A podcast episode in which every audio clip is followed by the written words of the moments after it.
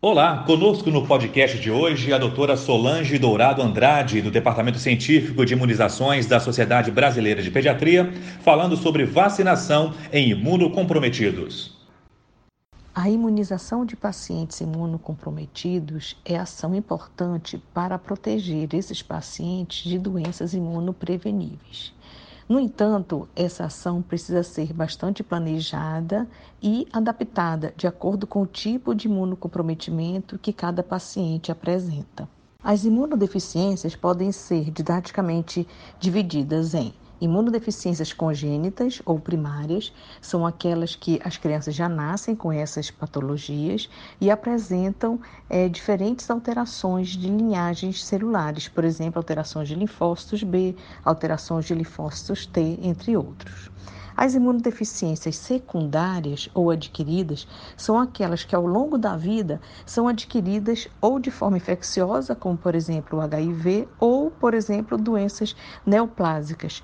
Pode ainda advir do uso de drogas imunossupressoras, usadas para tratamento de doenças crônicas inflamatórias, levando o paciente a uma alteração da sua resposta imune.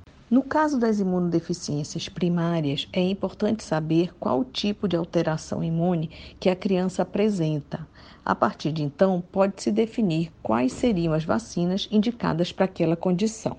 Aqui no Brasil, podemos nos orientar pelo Manual de Pacientes com Imunodeficiências que foi lançado pela Sociedade Brasileira de Imunizações, ou mesmo pelo protocolo de cada serviço que trata desses pacientes.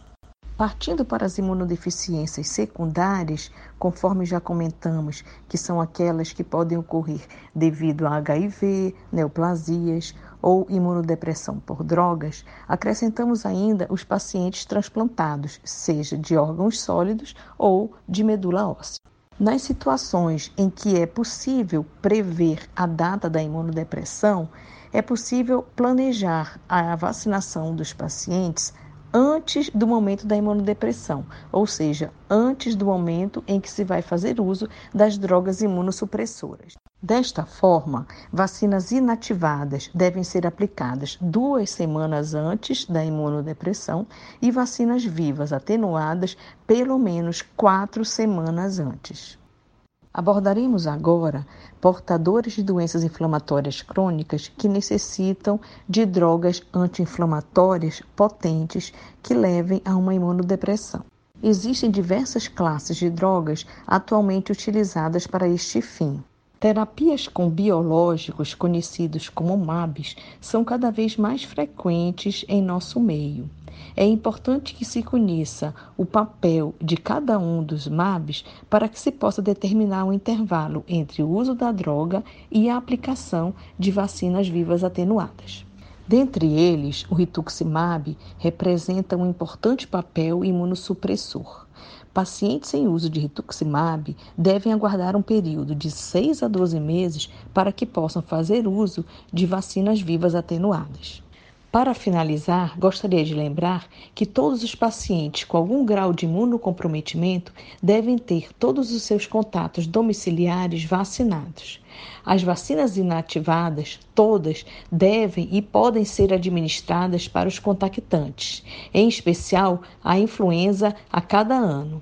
As vacinas vivas também podem ser administradas como a tríplice viral e a varicela. A única vacina contraindicada é a polioral. Finalizamos aqui a abordagem de pacientes imunocomprometidos. É um tema bastante abrangente e complexo. Espero que tenha sido possível fazer alguns alertas e abordar alguns tópicos que sirvam de ajuda para o profissional que irá imunizar pacientes imunocomprometidos. Obrigada.